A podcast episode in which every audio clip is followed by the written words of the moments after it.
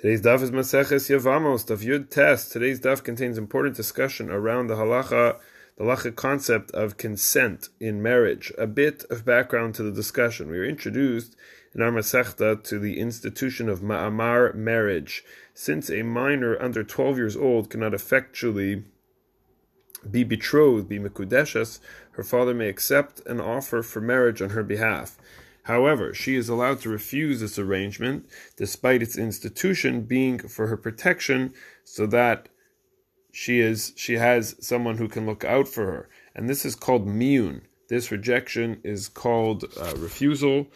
Will have lots more time to appreciate these concepts as we journey through Masechet Yavama. Machloka Tanaim presented in our daf is that if a ma'amar marriage is done with a yavama, without her knowledge.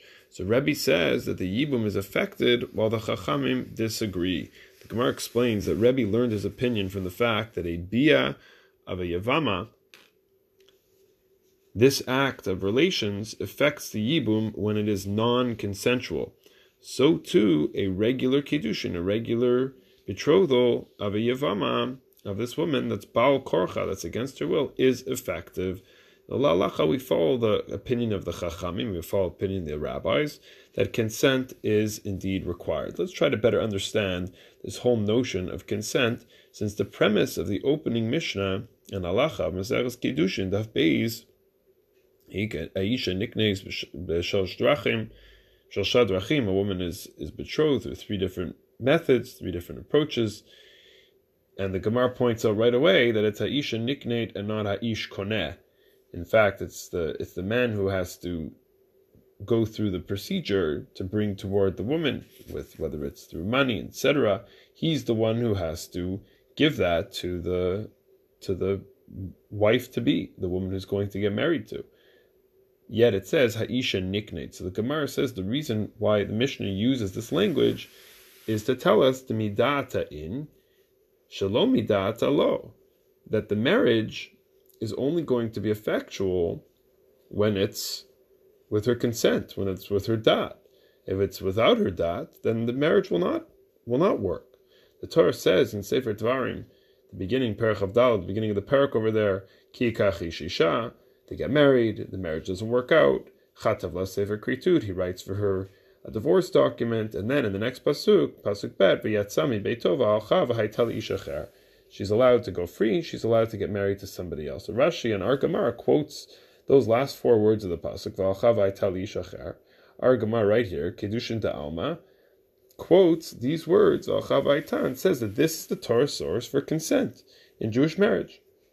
Come Achronim of Yosef Engel in the lead and asks, what's the chiddush? What's the novelty? We know if two people make a business deal, it's a transaction, both parties need to agree to it. What's what's what's going on? If somebody doesn't agree to it, then the whole deal is invalid. We don't need a special pasuk to teach us this idea. It says answers of Yosef Engel beautifully. When Hashem created Chava, Hashem first created man, and then He created Chava. Why did He create Chava? The purpose of Chava was Vayula Basar Achat, to be an Ezer kenegdo, to become connected, to become attached together with her husband. When a man is Mekadesh a woman, he's not acquiring something from her. It's not transactional. She's presenting him with something that is his. That's a powerful idea. So we might be tempted to say she's not transferring something, the Kiddushin can be against her will. Therefore comes the Torah and our daf, interpreting that this is not so. But in the case where she has no choice of who to marry, the Kiddushin could be against her will, which could explain the opinion of Rabbi Yehuda. Therefore, we see how the Torah depicts marriage as being about much more than an agreement between two parties. It's a reunification of two parts of a whole.